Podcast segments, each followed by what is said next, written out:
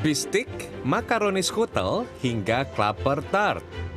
Hmm, dari namanya aja makanan-makanan ini agak ke barat-baratan ya. Tapi sebenarnya ini makanan asli Indonesia loh.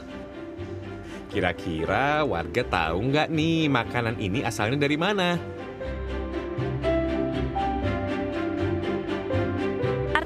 uh, makanan skutel mungkin kalau makanan skutel dari uh, Jawa Barat kali ya iya kalau kelapa tart kayaknya dari barat asalnya kayaknya dari mana dari Manado deh eh, dari dari Jepang kalau mau ini dari Chinese Tahu kelapa tart dari Manado, kalau bistik kayak makanan luar dari Amerika gitu.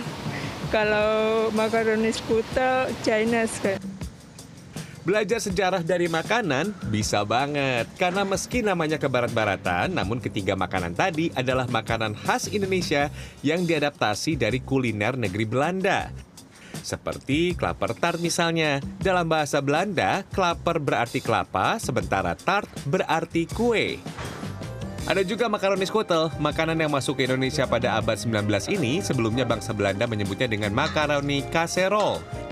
Nah, skutel sendiri diambil dari serapan bahasa Belanda yang memiliki arti pinggan atau wadah untuk memanggang makaroni.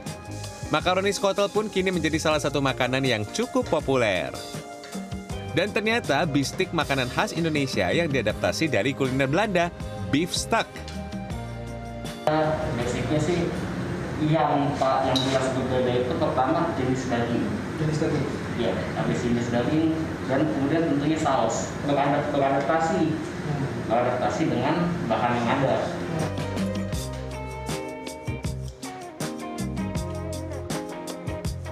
Yang nama ala Belanda tadi menurut sejarawan kuliner Unpad Fadli Rahman ada juga makanan yang sudah merakyat tetapi sebenarnya adalah adaptasi dari kuliner Belanda. Semur sendiri merupakan adaptasi dari makanan Belanda bernama smor.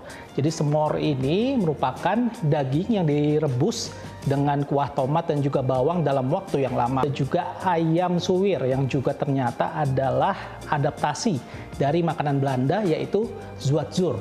Jadi zuatzur ini pelafalannya ketika masuk ke Indonesia menjadi suar suwir.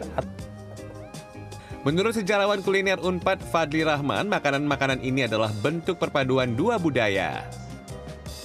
memungkinkan ya sebuah makanan berubah dan diterima bahkan menjadi eh, makanan yang kita kenal sekarang yang padahal itu sebenarnya perpaduan antara kedua kebudayaan yang eh, yang berbeda gitu.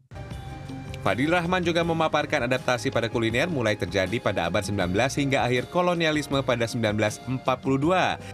Adaptasi ini menciptakan perpaduan cita rasa kuliner yang menarik. Adaptasi makanan dari Belanda menjadi yang terbanyak setelah makanan Tionghoa. Reza Ramadan, Yudhistira Satria, Jakarta.